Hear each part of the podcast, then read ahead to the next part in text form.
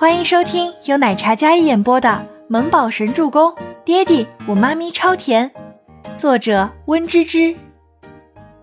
一百三十集。总裁办，boss，秀场那边都已经安排好了，不过我有个疑问。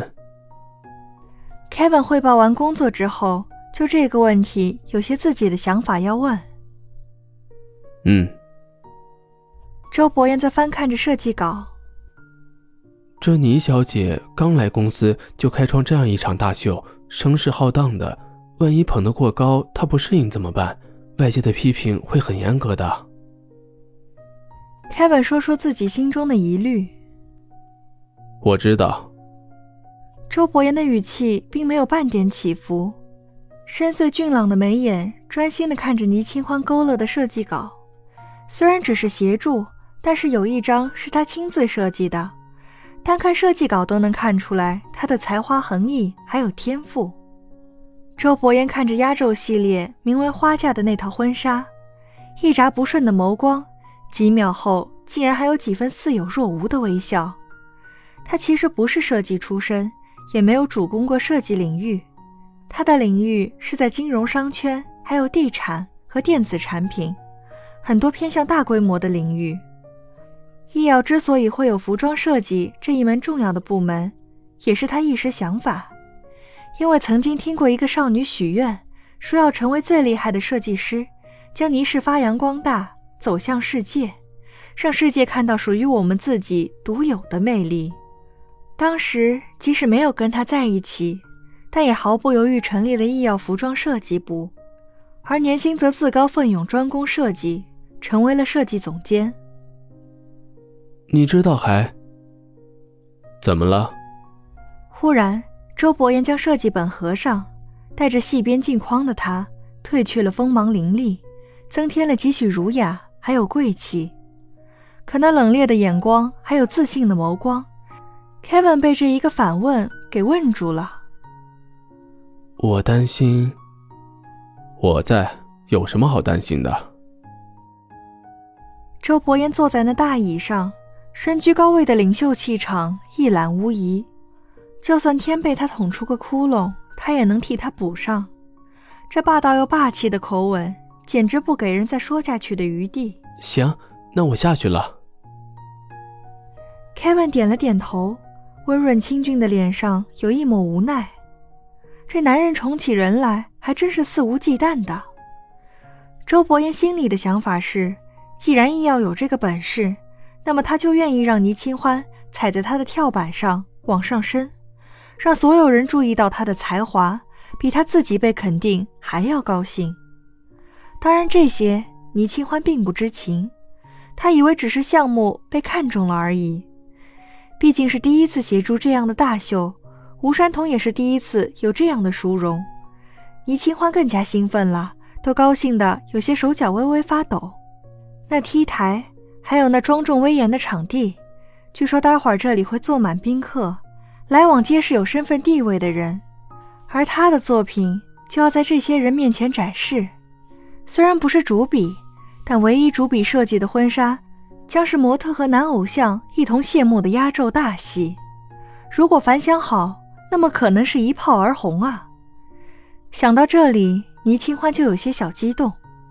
清欢，别看了，现在又没人。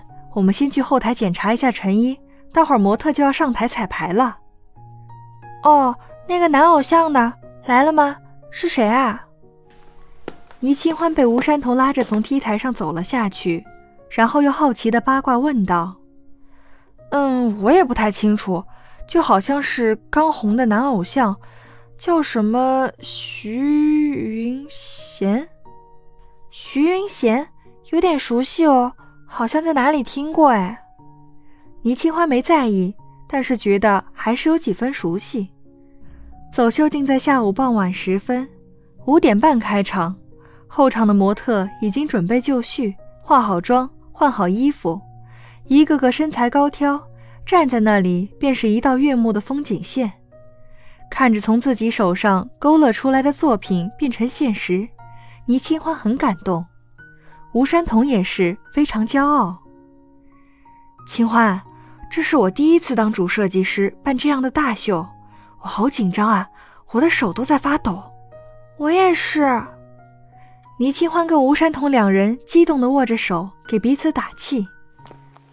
山童姐，不好了，花架出问题了，应该是运输的过程中划破了。另一名同事捧着花架那件藕粉色的袈裟，只见那花团锦簇的裙摆被划开了一大道口子，约莫十公分长，然后被精致点缀的裙摆也破烂不堪。倪清欢看到之后，当场整个人就冰凉僵住了。怎么会这样？天哪，怎么会这样啊？所有衣服我们都检查过的，都是密封的，怎么会这样呢？吴山童捧着这件花架，看着这满是伤痕累累的衣服，心疼的不得了。因为工期很赶，这上面的手工刺绣都是绣娘们熬夜熬出来的，仅此一件，如今破损了，那么压轴大秀可就泡汤了。这可是清欢最看重的一件，也是整个系列里面他觉得最出色的一件。比他主笔的那些都要出色的很多。那件旗袍虽然也出彩，但是作为了开场，这件是压轴收官，也是呼应了易遥下一个秀的主题。这一次是婚纱混合礼服的秀，下一场是婚纱大秀。山童姐，要不随便找一件补上吧，或者取消这件作为压轴出场，换另外一套。如今补救的方法似乎只有这样了。清欢，你看，倪清欢眼睛定定地看着那件藕粉色的复古唯美婚纱。倪清欢脸色凝重，心里一沉，像是跌落进了冰窖里一般。山童姐，你先决定吧，我再来抢救一下，看行不行。倪清欢说着，捧过那件婚纱，与其说不甘心，还不如说是心疼。还没转过身呢，便看到了孟年心跟艾琳迎面走来。发生什么事了？孟总监，花架破损了。吴山童有些无奈的说道：“知道瞒不过的。”孟年星眼眸看向倪清欢手里抱着的那件婚纱，婚纱外面用的是高级的蚕丝纱，质感细腻。这件婚纱本身就是大裙摆。裙摆边上也是花团锦簇，精美的刺绣，一朵朵鲜艳的芍药绽放，栩栩如生。可如今破损不堪，跟一堆破布有什么区别？本集播讲完毕，感谢您的收听，喜欢就别忘了订阅和关注哦。